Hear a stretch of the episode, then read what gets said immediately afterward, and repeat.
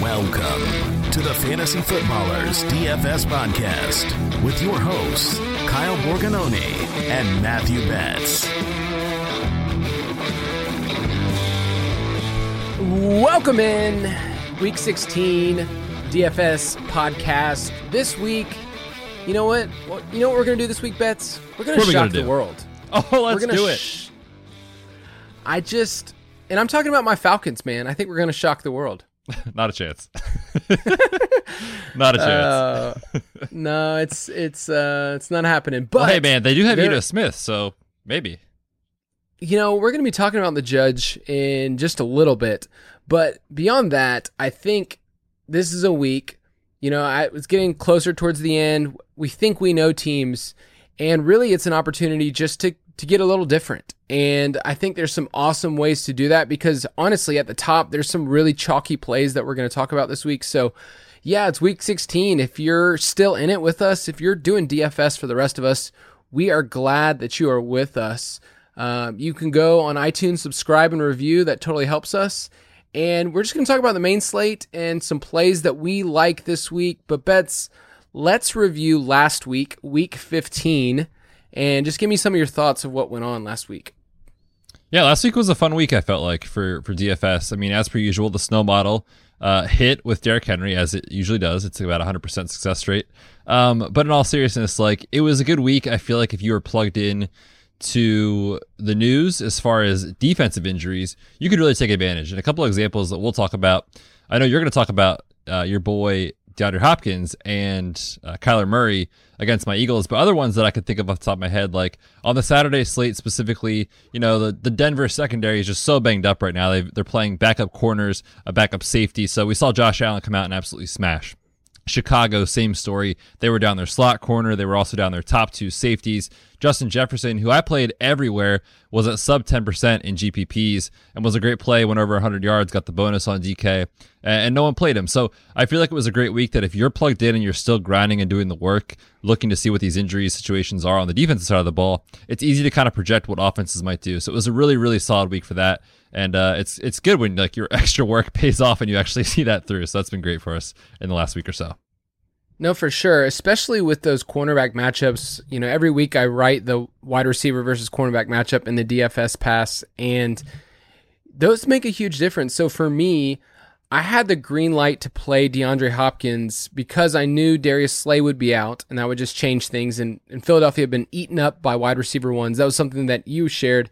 And honestly, you said this last week on the podcast, and this is kind of what gave me that conviction. You said Kyler Murray and DeAndre Hopkins are the best GPP stack on the slate. And you, dude, you were dead on with that. Um, and for that, that's how I cashed. You know, I cashed because I said, I think in cash lineups, those guys are going to come in way under. And GPPs, I feel like people are going to want to go there. But yeah, Hopkins was like 10% and um, went over the top. Now, he did uh, cost me a spot in the finals in one of my redraft leagues. So, but that's how you play DFS sometimes is whoever you're playing in redraft, you play them in DFS so you can kind of, I don't know, settle your soul and, and not cry yourself to sleep like we did Yeah. with Keenan Allen. Exactly. That, that was a rough Thursday night. Um, yeah, that is a, perfect example. I played against Ryan Tannehill in redraft league, so I was like, you know what, this is the week to play him in DFS. That worked out. I played against Derrick Henry in a couple of redraft leagues. That was terrifying. So of course had to play him uh, in DFS as well. But yes, that's kind of how we that's how we sleep at night. Just hedge our bets, and either way, we're winning basically. For sure. And before we get into the main slate Betz, let's, I just want to do a little Christmas edition. So this podcast is going to come out on Christmas Eve. Um, usually we come out on Fridays, but um, there's a thing called Christmas. I don't know if you've heard of it, Betz. I have Uh, once or twice. It's a it's a thing on the 25th of this month that uh, people celebrate, and so yeah, we'll be with our families. So this is coming out Thursday, so maybe some of the the info is um, maybe some injury updates you see over the weekend, practice reports and whatnot. But you know, we do have football on Christmas. ChristmasFootball.com. If you want to visit that lovely website, you can do that. But I love that. let's. I wanted to go through a DFS Christmas wish. So, Betz, is there anything that you have said, you know what, I've been wanting this for a while in DFS. I've actually been asking for it almost every single week. And I think maybe this weekend it's the time that it actually comes true. So, what's your DFS Christmas wish? Santa, if you're listening, please, please, please, please give me some DJ Chark action in GPPs. I feel like I've played this guy way too many times this year. It hit once or twice, but it, you just know that at some point that big game is coming with Gardner Minshew. Now, listen, it's the Jaguars. They don't have a high team total, all those things. But like we just talked about with Chicago, which is who they play this week, we predict Chicago to be able to put up points against this team. Chicago's battling injuries in the secondary. Maybe this is the week. Maybe this is the week for DJ Chark. So, yeah, I'm going to play him in at least one or two GPP lineups. if the Jaguars are smart, they would start Mike Glennon in a revenge spot against the Bears so that they can totally secure that first overall pick. Obviously, that's the actual thing you should do if you don't if you want that top pick. So for me, you know, I like playing cheap quarterbacks uh, in DFS because it saves you a ton of a ton of cash. So for me, in my GPPs, I would love to be able to pair a quarterback and wide receiver together that comes in under 5% like combined in terms of their roster percentage. Like that's you saying I'm finding a quarterback that's 1 or 2% and I'm finding a wide receiver that's about 2 or 3%. And so you are finding a major advantage if you can find a quarterback and wide receiver that can hit about 50 combined points together and be that low. So that's what I'm hoping for. I try to do it each week uh, in GPPs is, is, throw a couple of darts out there. Sometimes they don't work, but uh, I think it's worth Most of the time, uh, they don't that is DFS That's for the rest DFS. of us. So we're we're sickos, man. Why do we play this game? It's so frustrating. So, Betz, talk to people this week um, because it looks a little different in terms of just the slate in general and the games, but you're putting out an article about the games that are showing up later on in the week. So, usually we put out Thursday uh, kind of showdown slate, but you're doing one for later in the week. So, talk to people about that. Yeah, that'll be in the DFS pass. You'll be able to find my cash and GPP picks for the Saturday slate, which we have three games, and actually they're they're really fun games for for DFS and for fantasy. So check that out in the DFS pass for sure. You'll have both cash and GPP for FanDuel and DraftKings. Yeah, so it's just it's a fun week. Like starting on Christmas, like we're gonna have four days in a row where it's just you know Friday, Saturday, Sunday, Monday. We're getting we're getting that action, and so um, it's a lot of fun. So yeah, you can go at ultimatedfspass.com and uh, save a bunch of cash, 30 bucks. And we're going to be still doing this all the way through the playoffs, which is going to be super fun. But let's talk about the main slate. State of the main slate. So the main slate this week has one team that is going to dominate and, and dominate what we talk about, dominate the roster percentages. People are going to be talking about the Chiefs all week, and we're going to get to that game. But just just know Mahomes, Tyreek, Kelce, like those are the top at each position, which is kind of crazy to think about. Like you have one team that's just salary wise at the very top, but Betz there's another quarterback out there that people are going to be talking about a ton this week. He's going to be pretty chalky. It's your boy Jalen Hurts. Tell me about him. Man, Jalen Hurts, what a revelation in fantasy. Two weeks ago, right, was just like the dart throw. Maybe against the Saints, he works out. He came in like sub 5%, but like the secret's out, right? So everyone is going to want to play Jalen Hurts, who I played last week in cash. Obviously, that worked out really well. Uh, but he was even coming in at like 30% in those large field double ups. So he is going to be popular this week, no doubt about it. DraftKings did price him up a little bit. He's now up to 7K, where he was in the fives the last two weeks. So they are adjusting for it. But I guarantee you, these two, Pat Mahomes and Jalen Hurts, are going to be the top two rostered quarterbacks in GPPs. So if you are going that route, which is totally fine to do, it's good matchups for both. Just make sure you're differentiating yourself elsewhere. The hardest position for me this week is running back. You know, usually we get to pick from Henry, Cook, Kamara. Like we're going to have some combination of those guys. All of those guys are off the main slate this week. You know, Christian McCaffrey is going to show up at the top of your pricing, but he's doubtful as of this recording. So we're going to assume that he is not playing. And so at the top, you're having people like Nick Chubb, David Montgomery, who's been on fire over the last month, um, Austin Ekeler, Jonathan Taylor. Like those are the guys at the top. And I think we can actually poke holes in all of them. So it's going to be interesting this week to see where people go in terms of roster percentages and running backs. Um, but so we'll we'll give you some plays. There's actually some really cheap options this week that opened up uh, that I think are are going to help people kind of fit in a couple other studs. Uh, and then at wide receiver, uh, Tyreek's at the top. And then in the same game, Calvin Ridley is super expensive, but he's been, you know, really one of the most consistent wide receivers all year long. And and then Betz. I mean, I feel like I ask you this question every week, but like tight ends, like it's the same. the only tricky part is that they just keep making Travis Kelce even more expensive, which I didn't really think was possible to do. So yeah, it's Travis Kelce priced up as uh, a wide receiver, as he is actually in fantasy. Uh, he's the wide receiver three, basically, if you look at his points on the season, which is crazy if you if you stack him up against those guys. Uh, but he's priced up, and then Andrews is just behind him it is some savings to get there, but then after that, it's the usual, right? It's like the guys in the 4K range that we don't love and some cheaper options that are fine. So either you pay up for Kelce or you punt, in my opinion. That's kind of where I'm at. And you can see all of our picks in the DFS pass, but I just want to say this week, usually we give about five games each week that we say we're going to stack. But if you look at this slate, there's only one game above the 50 total. Uh, it's this first one we're going to talk about Falcons and Chiefs. So after we talk about these first games that we want to stack, we'll give you some other plays we really like in cash, a couple of dart throws uh, that we really like. But yeah, let's talk about this first one. It is it's my Atlanta Falcons, man. 21 point team implied total. That's not good at all. uh, they're in Kansas City against a 13 and 1 team. The Chiefs have a almost 33 point team implied total. They're 11 point favorites, and this game has a healthy 54 point total. So that's climbed a little bit in the last day or two. Uh, but Betz beyond just you know the Chiefs side, why do we like this game in terms of stacking? Yeah, this is a game that's going to be just an absolute you know passing attack, all aerial assault on both teams. I mean, the Chiefs essentially, right? They've they've kind of abandoned the run game. Like they had Clyde Edwards-Helaire he was really working in a passing down role primarily, and now he's out, right? So now we get Le'Veon Bell. Are they going to turn to him? I doubt it. So it should be the Pat Mahomes show as per usual. And then on the other side of the ball, man, what a fall from grace for Todd Gurley. It's it really is a bummer. He was just so good two years ago, but now he's behind Ito Smith on the depth chart, and you could pay me to play Ito Smith, and I would say no. I, I can't do it.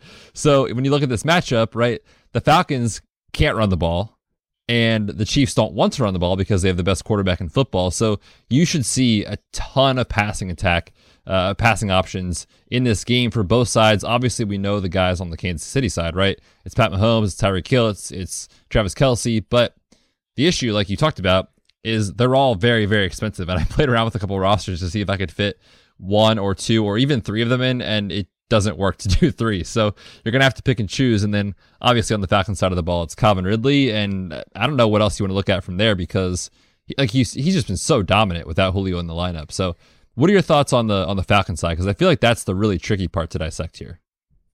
Yeah, the, I mean, the easy answer really is Ridley, um, just because he's getting the targets that we want. Um, and his price, though, like if you if you think of Ridley you know, in fantasy this year in redraft leagues, he's just been awesome. He's a top five wide receiver, but he's priced as wide receiver two, like on the slate. So you're you're asking yourself to say, like, if I'm gonna go Ridley and I'm using the Chiefs side, then like I'm using up a ton of salary. I added it up. Mahomes plus, you know, if you're using Hill or Kelce and then you run it back with Ridley, that is half of your salary in three players. So it's just not it's not something you can do and really build a great roster. People will do it because that's the logical way to stack this game, but it, you're just it's kind of prohibitive from you having a balanced roster in your other positions. You're going to take some zeros. So for me, I I I don't really want to go Russell Gage's way. Like he's really like when he scores, it's great, but it's kind of, you know, kind of lucky if I'm honest.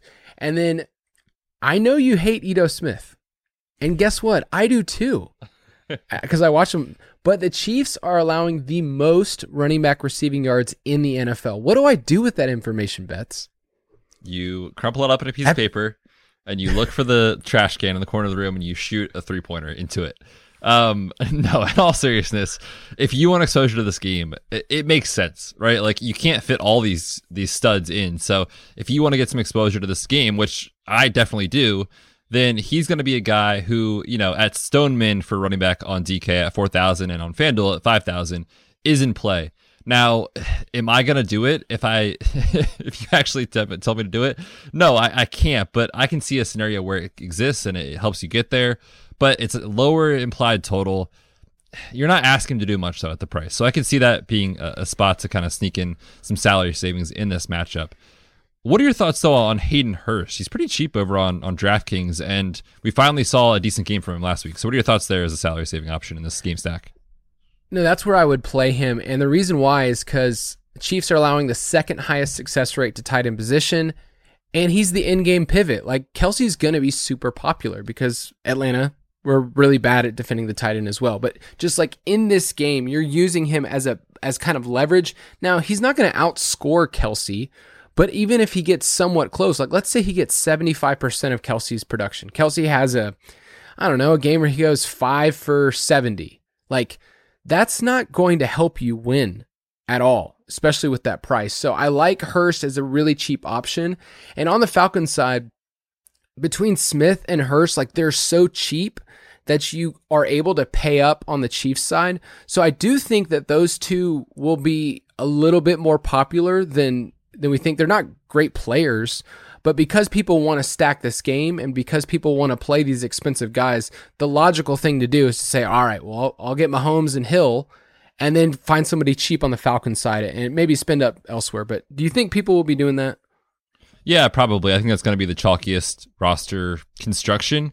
Um, but I would also encourage people to look at the ancillary pieces on the Chiefs side. Like uh, to me, I almost feel more confident paying up for Ridley and then going with like a Mahomes to a cheap wide receiver type of play. Just because if you're if you're rostering Mahomes, then you'll already kind of know, all right, this is a safe bet. I know I'm going to get three touchdowns from from Pat Mahomes, presumably, given the team total, given sorry Kyle, given the defense, like it's very very likely. So what happens if he doesn't throw those to Tyreek Hill or Travis Kelce? What if it's Sammy Watkins, right? I mean, he's playing a ton of snaps. Yes, there we go. I was waiting on that one. There we go. I love it. Uh, 75%, 87%, 82% snaps over the last three weeks. So he's on the field, he's running a ton of routes, seeing six or three ish targets per game. So that's kind of his range. So he's not seeing a ton of targets. That's that's the only issue. But he's five thousand dollars on DraftKings, so he doesn't need to do a ton to pay off that salary, and you get direct leverage off of Tyreek Hill and Travis Kelce. So to me, he's a, a, great leverage play. And I'll also just point out real quick, and maybe you can kind of talk about your preference between the two. What are your thoughts on Mecole Hardman? Because I feel like he's a guy in DFS that every week or, or every time we see a little glimpse of Mecole Hardman, it's like, all right, here he is. He's finally getting unleashed into this offense. But last week, dude, he saw a ton of air yards. He was third in the entire league in week 15 at 206 air yards. Didn't do much with them. So there's a lot of, you know, meat left on the bone, so to speak, with Mecole Hardman. Are you going there in GPPs this week? You know, here's the thing about the Falcons, and they give up some of the most big plays in the league. Like those 20 plus yard pass plays is, is something we track all the time. Mahomes leads the league in that category. So I think he's a great, great option. Like he's $3,100 on DraftKings. Yes. So yeah, you're going to have to get creative. I think it really is going to be Hardman or Watkins that end up getting a touchdown. And, you know, maybe they're not going to have quite the ceiling that Hill has. You know, they're, I'm not expecting Mecole Hardman to go like eight for 150 and a, and two. Like, right. but if he goes, I don't know, four and you know breaks a hundred just because he's able to break a long one, like four hundred and one is is awesome at that price. So yeah, I think that's the way that you really need to do it in this game, and you're creating a ton of leverage. So, but let's be clear, like Tyreek Hill, awesome play. He did pop up on the injury report with a hamstring issue. Do you know anything about that? Yeah, if you watched the game last week, you could see him on the the sideline. He was on a, on the table, uh, getting his hamstring worked on, presumably. And what everyone said was it was just tightness and some cramping. So again, we're doing this on Wednesday. Please monitor the practice reports, see what happens. The Injury Blitz podcast as well will come out tomorrow on Thursday. Again, a little earlier, just kind of given the Christmas uh, holiday and everything. But monitor what happens because as of now, I'm not concerned. But of course, you know, I'll give some updates on Twitter and look at the Injury Blitz podcast for that for more details. But as of now, green light for for Tyreek Hill. Yeah, the thing about Mahomes is since they had the bye, his dropbacks have been 47, 53, 44, 39, 55 uh, dropbacks. Man, that took is. me a while to find that. I'm a little rusty, but uh, that's what you want, and that's what you want to drive the Falcons side um, up. But I look back at the last, you know, really two months of the Chiefs games. They haven't been blowing people out like we think. Like that. So if this game stays close, you know, it's 11 point spread. If it stays close, then you're you can see more than you know 25 plus points from the Falcons side, and maybe one or two guys from the team gets there. So I like that. But last question, Lev Bell had a touchdown last week. He sees some targets. Any interest at all? Like I, we briefly mentioned him, but I think he's one going to be one of those players. Like we love this in, in DFS. Like oh the the starter's gone. Now we need we love the backup. So any interest? Yeah, not for me. I can see a scenario where he gets he you know he finds the end zone and at 5800 on DraftKings it pays off, but we weren't really excited to play Clyde Edwards-Helaire over the last month of the season. So why are we now excited to play a running back who, let's be honest, is past his prime, um, is not getting a ton of work? Like I, I could see a scenario where it's Le'Veon Bell splitting work uh, with Darrel Williams in the backfield, and I, I- I just feel like he's going to be a really popular player this week that I don't want a lot of. So maybe if I'm entering like multiple lineups in a tournament, I'll sprinkle him in here or there. But I'm definitely not building around Lev Bell this week. No, I think that's a great point. And then if you just look at their price, you know, Clyde Edwards-Helaire was that exact salary last week, 5800. So, yeah, you're basically maybe that's a better way to look at it. Just replace the name and say like, did we even want to play this guy? Cuz if you look at CEH's game logs like dude hit 20 points like once in the past 3 months. So, Yeah. not someone that you get too excited about. But give me your Vegas pick. Yeah, I'll take the over in this one. I just think with how much passing there's going to be, like Pat Mahomes, you have no concerns about them putting up points. The Falcons have shown the ability to kind of keep up when they need to. So, yeah, I will take the over in this one.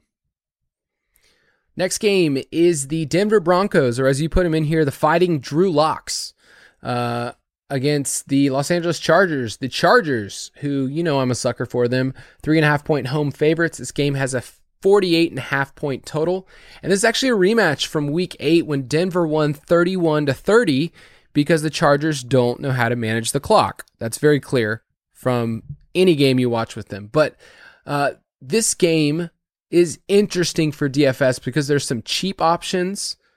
There's also revenge at play. I mean that, and that's what Oh, stirs the pot. And that's the So- most sticky stat in fantasy, right? Those revenge games. Other than the snow model, it's second to none. Yeah. Well, obviously that's a given. yeah, so man. where do you Hey, want to start? let's start with the revenge game, right? I I actually kind of like Melvin Gordon a lot this week, and I haven't played him a lot in DFS, but he is been like pretty good over the last three weeks. Like his price is really good on DK at uh, 5600 on FanDuel. He's affordable as well. He's 6400 over there. And it's kind of been a 50 50 split over the last three weeks with Phillip Lindsay, but there's a huge difference in what these two backs are doing. Yards per carry isn't a sticky stat that, you know, is predictive and a lot of those things, but you just look at the efficiency, right? Phillip Lindsay averaging two and a half yards per carry over the last three weeks. Melvin Gordon, 6.5. He's also involved in the passing game and it can really pay off his salary, I think, this week, given how cheap it is.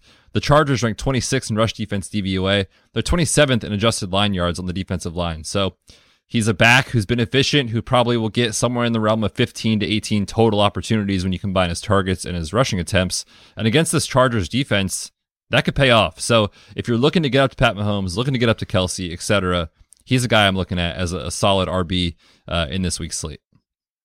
I wrote him up in the first look and the pace of play. So yeah, I'm with you. He had two touchdowns last week and 5600 on DraftKings. I think that's just a, a spot where let's say he catches three passes, like it's totally doable. He has the skill set for it.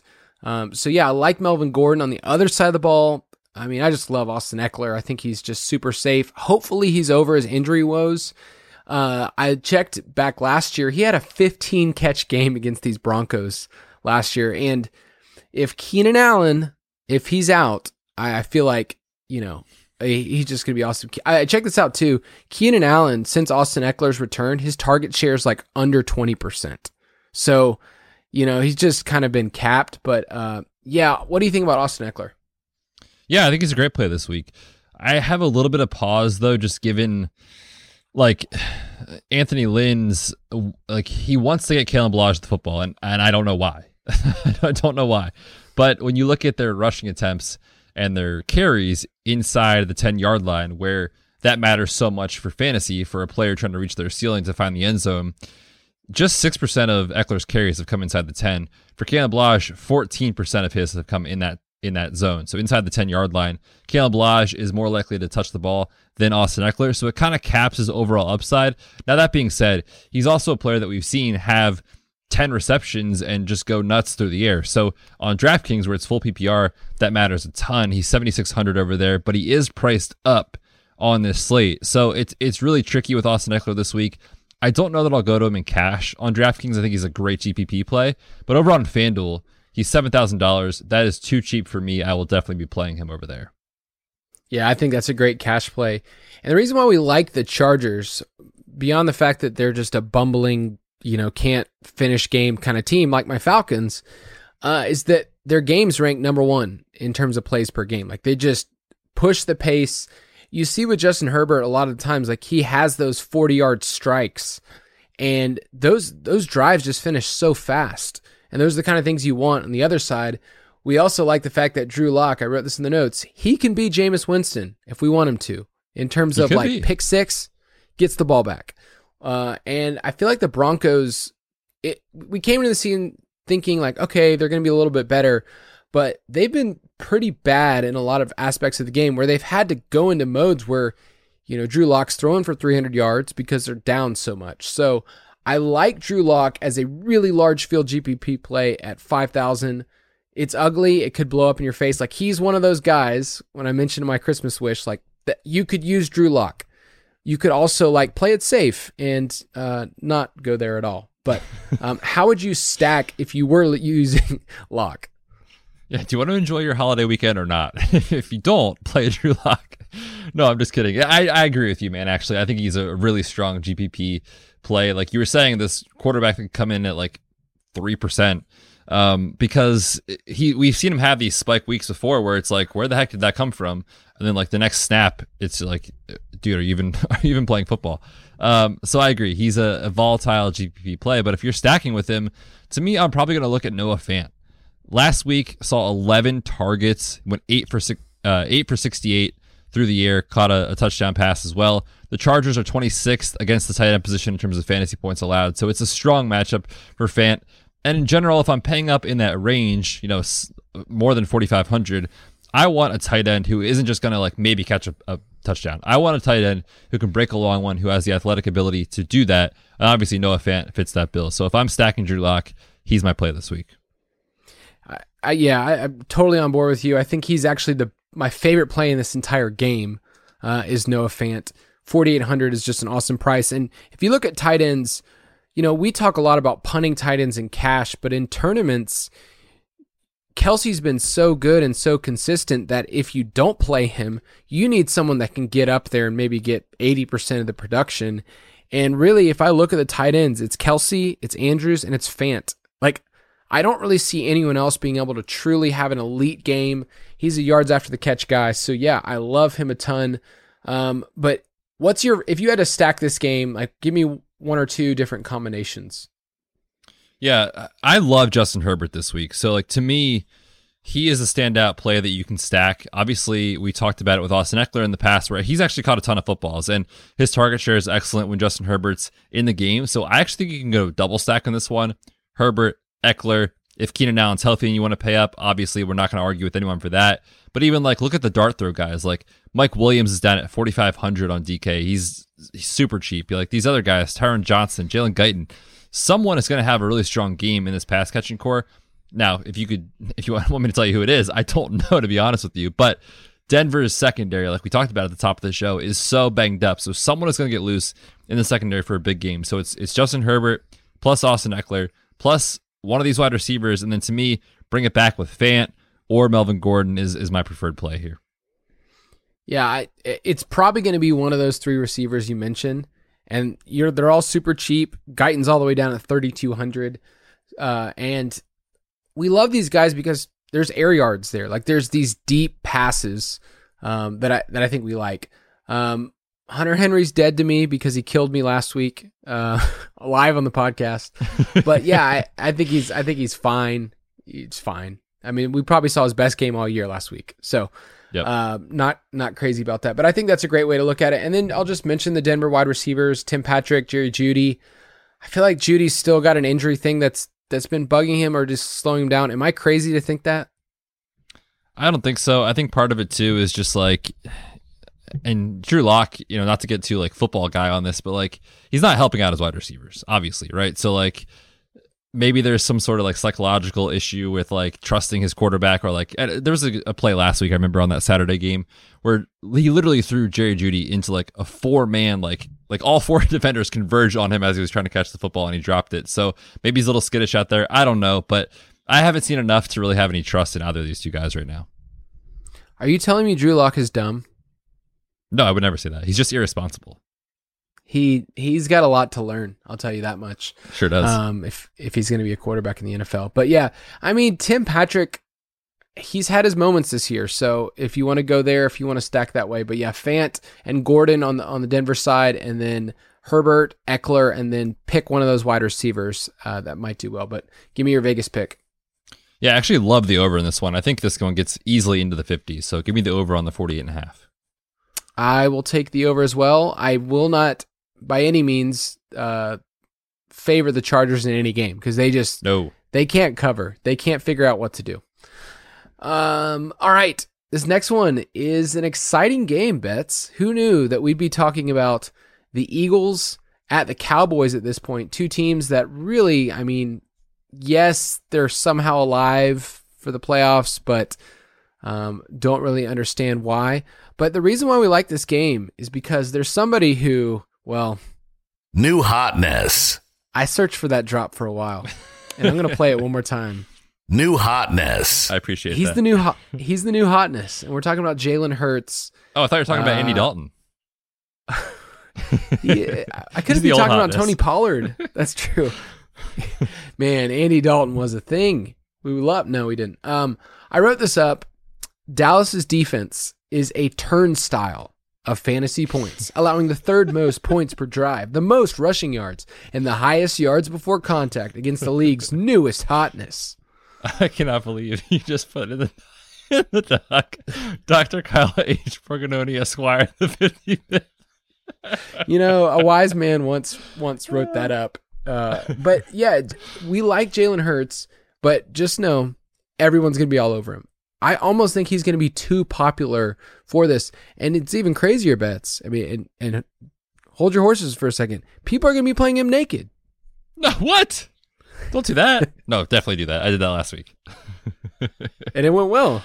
It worked. It went well.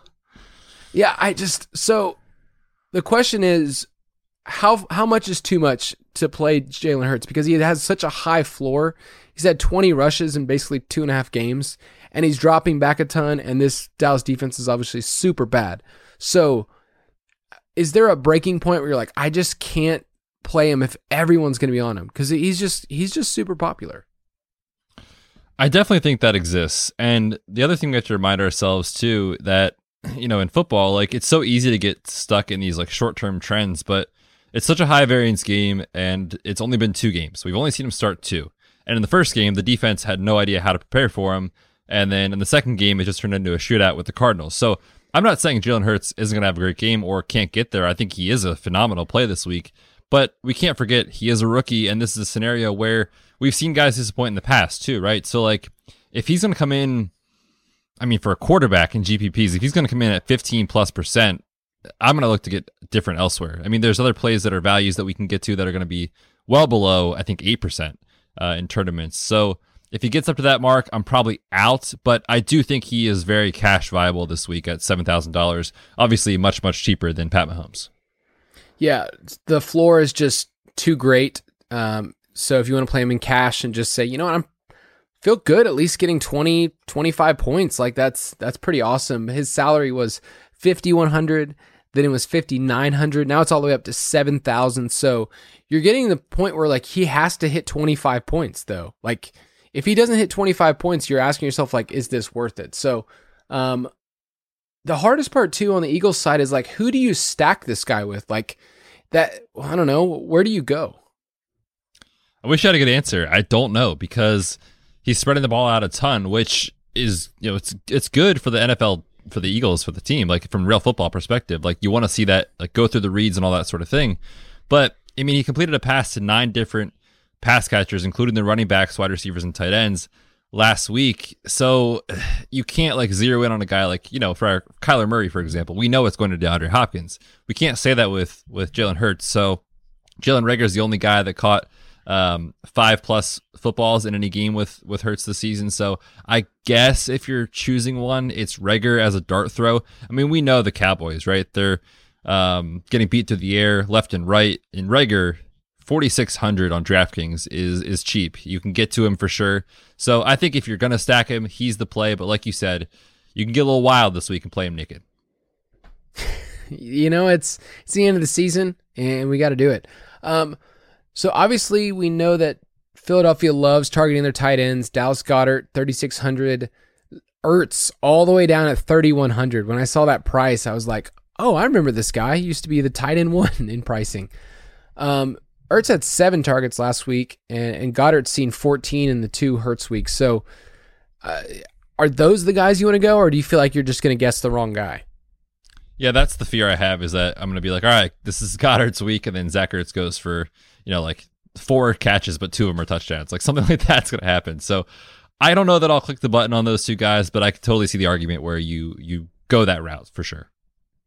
The pivot in this game, though, is is really clear. Like Miles Sanders is set up for success against the team that's allowing the most rushing yards.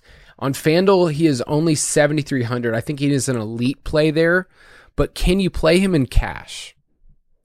I think so. I mean, when you look at the running backs on the slate, right? Like you talked about it, the RB one this week is Christian McCaffrey. Okay, well he's out, so now we're going to go to Nick Chubb, and on DraftKings, he's a, a back that doesn't catch a lot of uh, of passes. So like I don't love that type of scenario there. Then you look down and all right, Dave Montgomery, he's fine, but he keeps going up in price. So Miles Sanders to me is a guy that I think is very valuable in cash. If you want to pay down a little bit, he's kind of in the, the upper echelon, but he's not the most expensive at running back.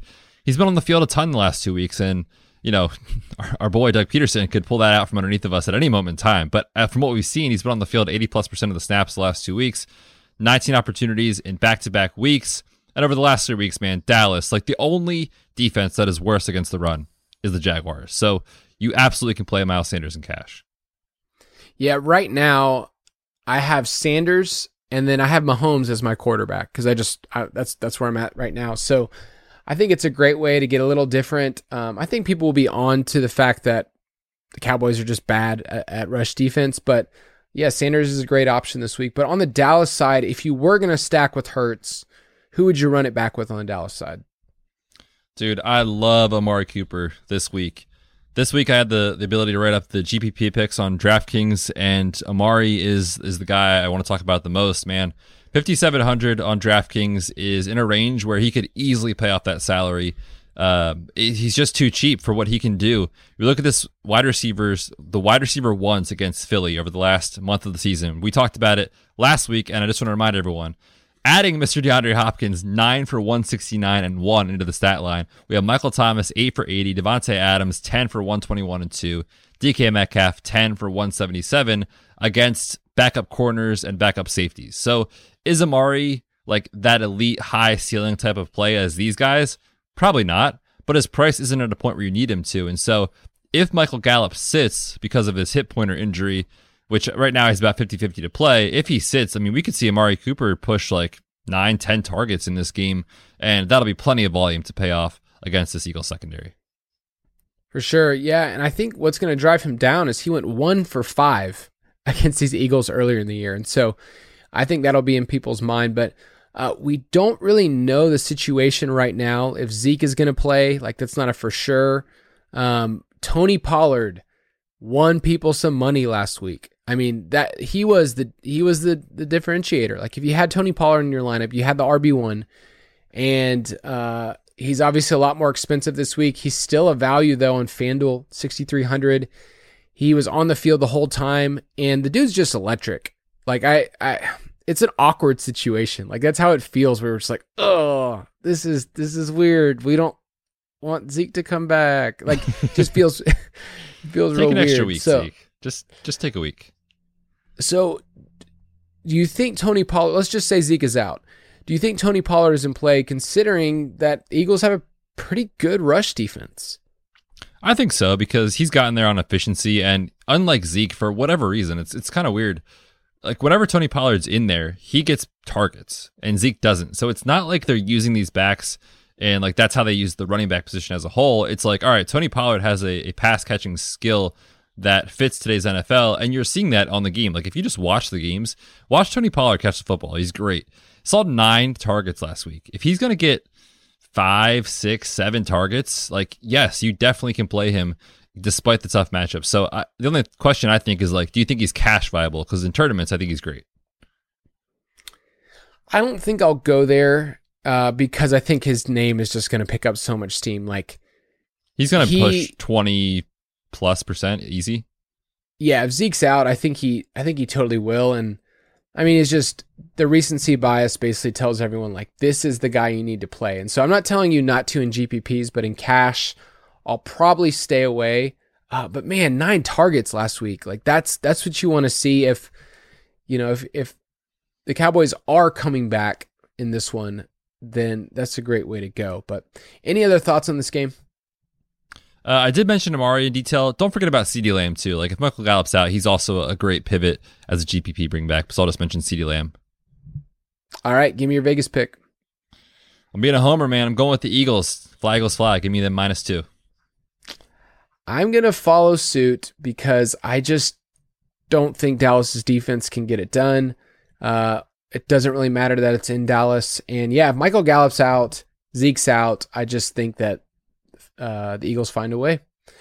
All right, last game we're going to talk about here before we get into our picks. It's the Los Angeles Rams 9 and 5 at the Seattle Seahawks 10 and 4. So this is a super important game in terms of the NFC West. And the Seahawks are one and a half point home favorites, currently has a 47 and a half point over.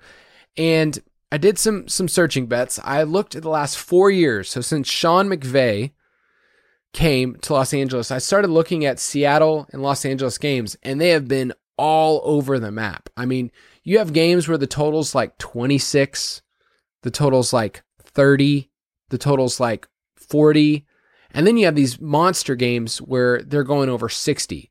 So, my question is what type of game are we going to see? Like, are we going to see where they're pushing it? Or is this going to be another ugly game that we've seen, honestly, a lot recently with the Seahawks?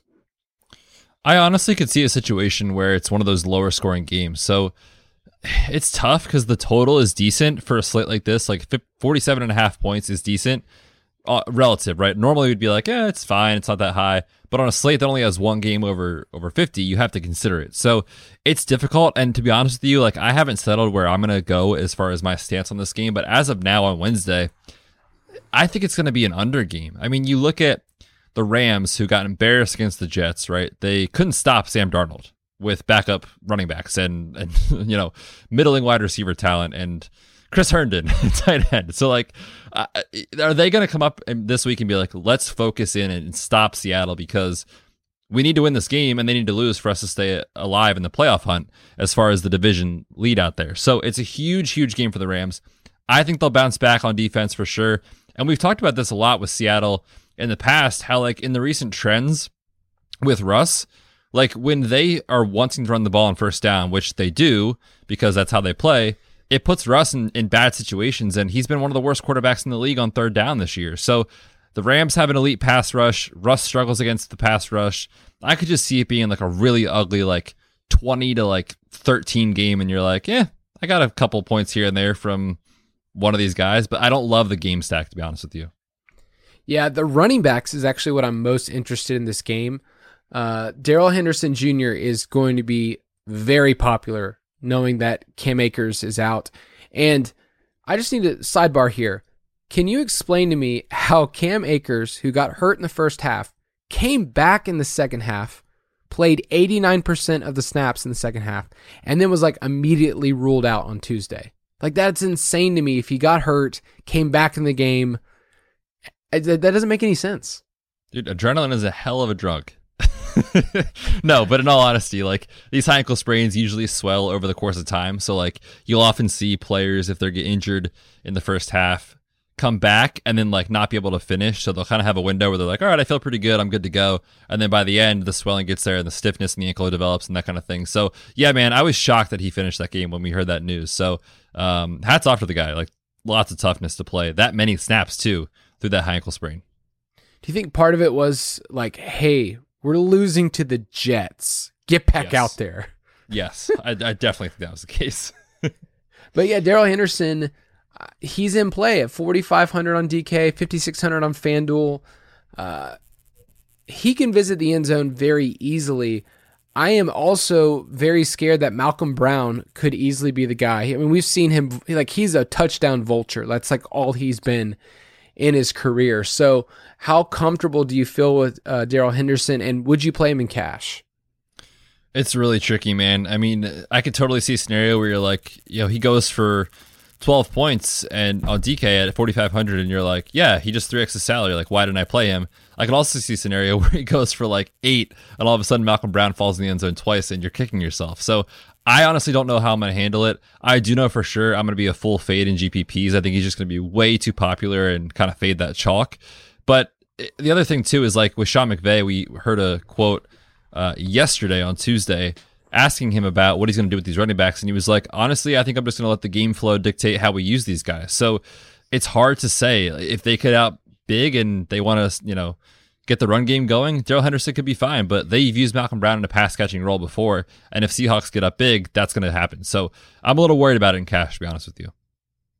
Yeah, the Rams are just such a tricky team. We've talked about this a couple weeks ago, but you know, there's a there's a game where Goff says, "I'm going to throw it 45 to 50 times because they need him," or they're just going to run the ball and Goff throws it, you know, 20 times. Like it's just they can morph, and they're a really hard team to peg in terms of GPPs. We saw that last week; they lost to the worst team in the league. So uh, I think there's a lot of volatility in using Rams. So I don't love them in cash. Uh, Robert Woods is consistent. If you want a high floor, uh, I think he's there. Cooper Kupp, as honestly, if you look at his game logs, had two good games in three months. So uh, I think a lot of people won't want to play him. But let's go to the Seattle side. Uh, Russ. What do we do with Russ? I mean, he's still expensive, and honestly, anytime he's faced an elite pass rush this year, he's been bad. Washington last week, 13 points. The Giants, he had 17. The your Eagles, uh, he had 14. And then uh, against these Rams earlier, it was less than 13 points. So like, if he faces an elite elite pass rush, he's just not getting it done. And they sacked him six times earlier this year. So where do you want to go with you know just this Seattle side? Yeah, no thank you on Russ for me. If I'm playing anyone on Seattle, I love Chris Carson this week. I wrote him up in the, the DFS pass as a, a tournament play. The last three weeks, man, 19, 17, 18 opportunities per game. Everyone's going to look at this matchup and say, oh man, the Rams are such a good defense. I can't do that. Uh, and GPPs, man, he's going to get lost in the shuffle. And he's also a guy who we've seen him actually be really productive this season.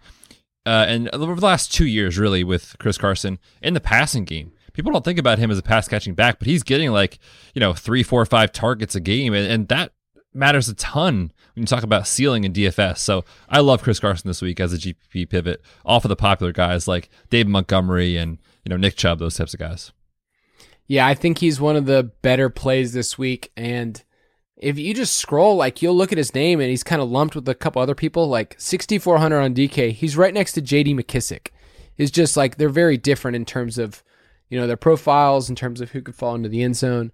Um, I also have a soft spot because uh, he went to the high school uh, where I live, Parkview High School. So, uh, Fun Chris fact. Carson. Yep, yep, and he's huge. He could eat me if he wanted to. um, I don't know if he's a cannibal, but um, DK Metcalf, Tyler Lockett. Any interest in those two? Because I feel like Metcalf has kind of slowed down, you know, over the last uh, couple of months, and then Lockett, we know, like, just hasn't been there. I saw this stat. He has five straight weeks where his ADOT is seven yards or under. Like, they're just, he's just not getting those deep targets that we want. So, interest in those two. I mean, listen, like there's going to be a week sometime relatively soon where Tyler Lockett just all of a sudden shows up for 102 and you're going to be like, what the heck was that? predicting that week is not something I want to do. So I'm not going to play Tyler Lockett. I'll I'll take the L if it happens. DK Metcalf though, I, I do think is really interesting. I mean, Jalen Ramsey when these two teams met uh, last uh, earlier in the season, he went like two for like 28 or something like that. So he didn't do anything. So I think a lot of people are going to see that and say, "Oh, I can't play him." You're going to get DK Metcalf at under five percent in tournaments, and I'll always bet on a guy that's as talented as him with a quarterback like Russ throwing the football. So I do think he's at least intriguing as GPPs, but definitely not in cash. Yeah, I think that's a the correlation play. If you want to do one in here, it's let's say you want to go Henderson and then play Metcalf on the other side. That's fine. Or if you want to do Carson on the Seahawks side and Robert Woods or Cooper Kupp. like th- that's the combination that I think you can do as kind of one off. I'm not really interested in these quarterbacks um, at all. So give me your Vegas pick. Yeah, I don't like this game, man. I'm going to take the under. It's close. Uh, I could see it, you know, being in that. I'll just take, I'll take the Rams plus the points. I think they bounce back. They're a better team than, gosh, than than losing to the Jets. All right, let's go through a couple different plays uh, worth mentioning here.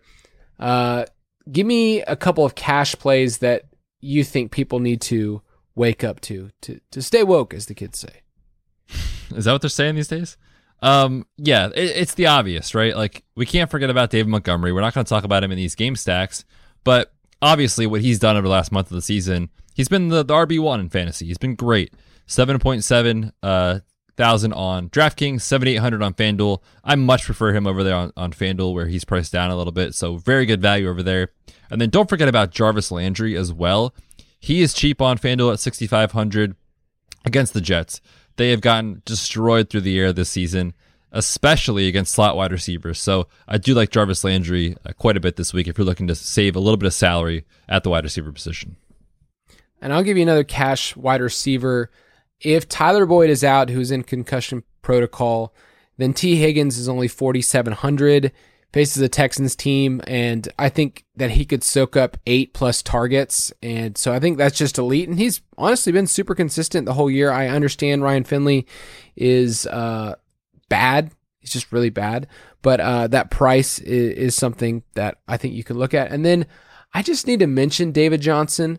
Uh, he saw 11 targets this past. That's like how they needed to utilize him.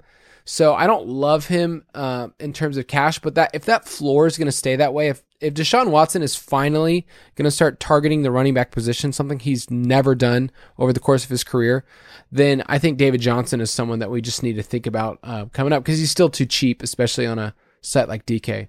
All right, give me a couple of dart throws.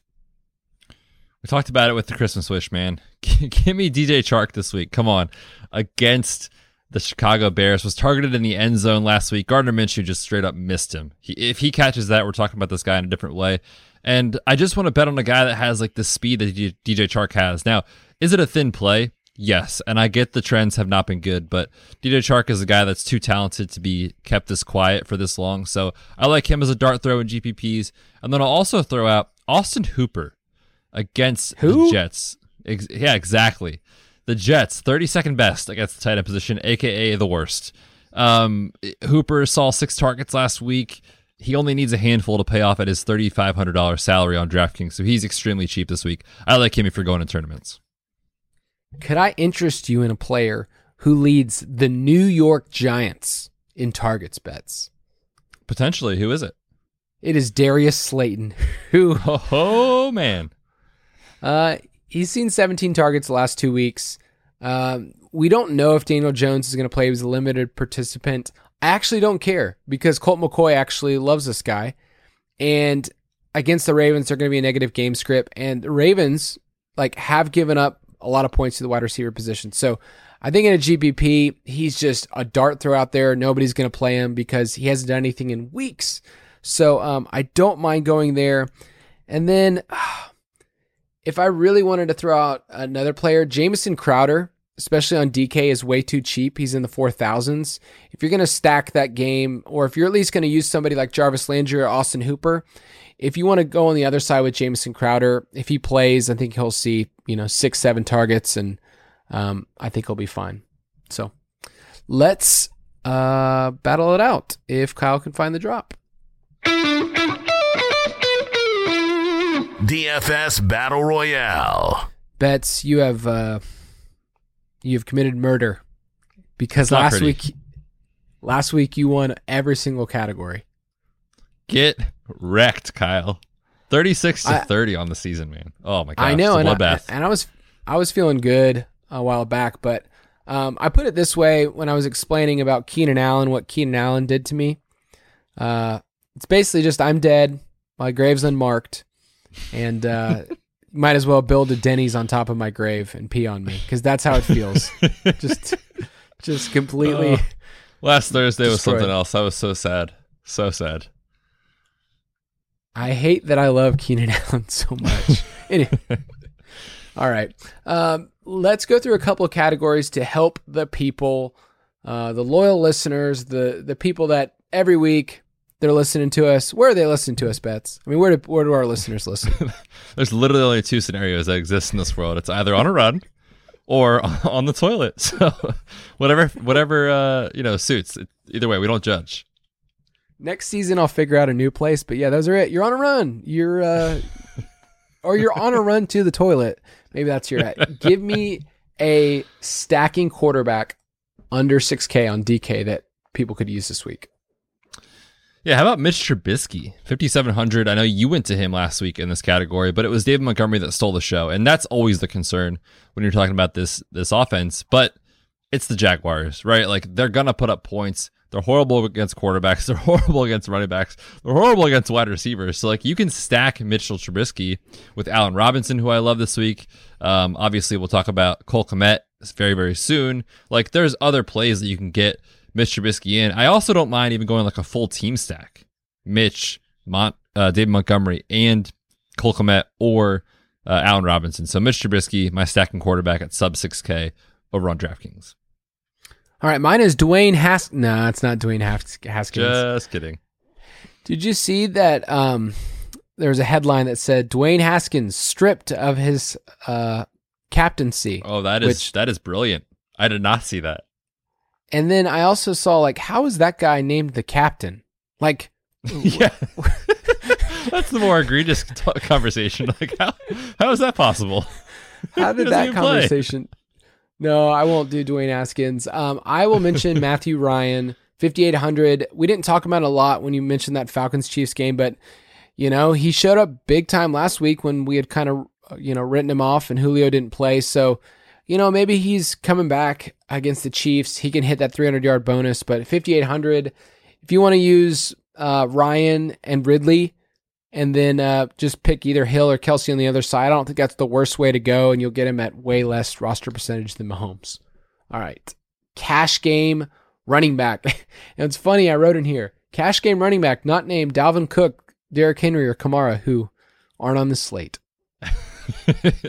that left the options very open for this week. But it's just funny though, like we didn't even cash that because they're just always the, the RB one, two, and three on, on pricing. But yeah, how about David Montgomery? We talked about this uh, this scenario already. Just you know, what has he done? The RB one over the last four weeks, and I finally, finally, finally put my bias aside last week, and I played him, and it was fantastic. So I'm going back to David Montgomery this week against the Jaguars. I despise him with a passion, and I'm gonna play him losing this money. week? Against the Jaguars. Maybe just one lineup. Yeah, you know, I kind of I feel like I have to. He's going to be super popular. I hope he chokes. Um, I'm going to go with Austin Ekeler. We mentioned him earlier. I just love that pass catching floor. If Keenan Allen is out, uh, I could write down 10 receptions just just right now. So that's awesome, especially on DraftKings PPR uh, site. All right, give me a cheap wide receiver under 5,000. I'm going to go with the real Hollywood. I'm not talking about Marquise Brown. Hollywood Higgins, Rashard Higgins for the Browns, $4,800 on DraftKings. He's a great like play this week as a pivot off of the very, very popular Nick Chubb, the very popular, likely Jarvis Landry. We talked about Austin Hooper. No one's going to talk about Rashard Higgins, but they're taking on who, Kyle? The Jets. And I think they're a bad defense based off of my extensive research. So I will take some Rashard Higgins here, who I think is a very, very strong GPP play this week for the reasons I just mentioned. I like Hollywood Higgins a lot. You remember a couple weeks back we were talking about him in that Titans game, and uh, he yeah, you were on it that week. He was like, what, 2%? Yes, he's he's good. He really is good, and Baker loves him. And we haven't mentioned Baker this show, but I think Baker's a fine play, like against the Jets. Um, Oh, yeah. 5900. So uh, mine is Jalen Reagor. I you've probably heard me talk about him a lot. Uh, he's just you know we're, we're waiting for him to break one of those long ones. I think he can do it against the Cowboys. Um, and last week he led the team in receiving. So at 4600, if you want to stack him with Hurts, I just want to give you the confidence to say do it. All right, give me a punt tight end. I mean, come on. Do we even need to do this? Like, you guys know who I'm going to say. It's Cole. I'm going to go back to him here because his price didn't change despite the fact that he played literally every single snap for this offense last week. And we talk about it, I feel like every now and then there's a player who emerges and there's kind of some up weeks and there's some down weeks. But what you look at is like, is this player on the field and is he running routes? And the answer to those questions is yes. On the first drive, I was so excited because I played him in cash last week. He saw two targets, caught two balls, didn't catch another ball the rest of the game. So I was like, what is happening? But at 3K, it's just too, too cheap for a guy who's going to play every snap. Uh, and obviously, the matchup here is very, very juicy. That's a great one. I'm going to go with Travis Kelce because he's better. Good call. In that case, I will take Pat Mahomes as my stacking quarterback. I'll go with Zachary Ertz, and you might think that he is dead. Um, but he saw seven targets last week, all the way down at 3,100, and it's a PPR play. Um, that's that's just where I think he can go, and the price is just way down there. That if you get three catches, you know, three catches for 30 yards, I, I think that's a good place to start. But um, hopefully, this game is a back and forth affair. The Cowboys can can stay there. So Ertz is there. Goedert's a little bit more expensive, but I'll just go all the way down to Ertz, 3,100. And I will fail to mention Jordan Akins because uh, he's exhausted us and Yep. everyone else. All right, give me a sneaky DST under 3K. Houston, we have a problem. Not really. We can play Houston. There's no problem. I'm going to play Houston Texans this week. They are 2,800 on DraftKings. And when you look at this game against Cincinnati, recency bias is real. And everyone's going to look at what happened with Pittsburgh and be like, oh my gosh, Ryan Finley just won against Pittsburgh. How is this possible? But I still trust JJ Watt and company to get after the quarterback and give Ryan Finley fits. I do not see a scenario where they're able to let him sit back there and then all of a sudden take off on like zone reads and sit back comfortably in the pocket. So I'm going to take Houston here. I think they're a sneaky play this week. They're a little bit pricier than I would like them to be. Like I, I kind of feel like they should be like 23, 2400. So they're a little bit priced up, which I feel like no one is going to play them. So I'll take Houston here uh, this week at 2800. Drop a little bit lower. Mention the Seahawks at 2,600. We talked about that game earlier as one that Betz likes the under. You know, it's it's like it could be really ugly. And so the Rams side is obviously the defense that we think of more, but Seattle has improved a ton. They have Jamal Adams back, who's, you know, all over the place on the field. And I just don't trust Jared Goff on the road. If you look at his career, it's been pretty extreme in terms of his home road splits. So I think Seattle's a pretty high floor. And I think in tournaments, there's somebody that could actually make some noise uh, if Goff gets riddled, uh, kind of rattled. And uh, they're they're using Darrell Henderson. Cam Akers isn't in there, so uh, like Seattle as a sneaky DST. All right, this week Betz. I'm actually going to try to get in our DraftKings tournament that we host each week because it's filling up so fast. So what should I do to get into that? All you got to do, Kyle, I'll invite you to the league, but all you got to do is go on DraftKings, search for Borg and Betz. You'll, you'll join our league. We run this every week, 75 man tournament, $5 entry, top five payout. If you can't find it, which it is kind of confusing on DraftKings, just DM us on Twitter at the Fantasy PT or at Kyle underscore Borg. We'll help you find it. It's a ton of fun. And I'll be honest, like I haven't cashed one week in that tournament yet. So if you want to come take my money, that's the place to do it. Nice. Yeah, I've I've won it only one week, and then I've cashed another one. So, yeah, it's it's a fun way for people to get in. Uh, and we've had people message like, "Wow, I've I placed fifth. This is like this is great. I get to actually cash and and, and do well." So yeah, join us on DraftKings. We'd love to do that. And hey, maybe towards the end of the season, we'll play a couple other tournaments too. Um, we know people want to get more into those. So, Betz, any last closing thoughts? Man, it's Christmas week. Hopefully, everyone's having a safe and happy holiday season. Good luck this week. Put a little extra cash in your pocket with Rashard Higgins. Let's go. Nice. Yes. Everyone have a great week and Merry Christmas.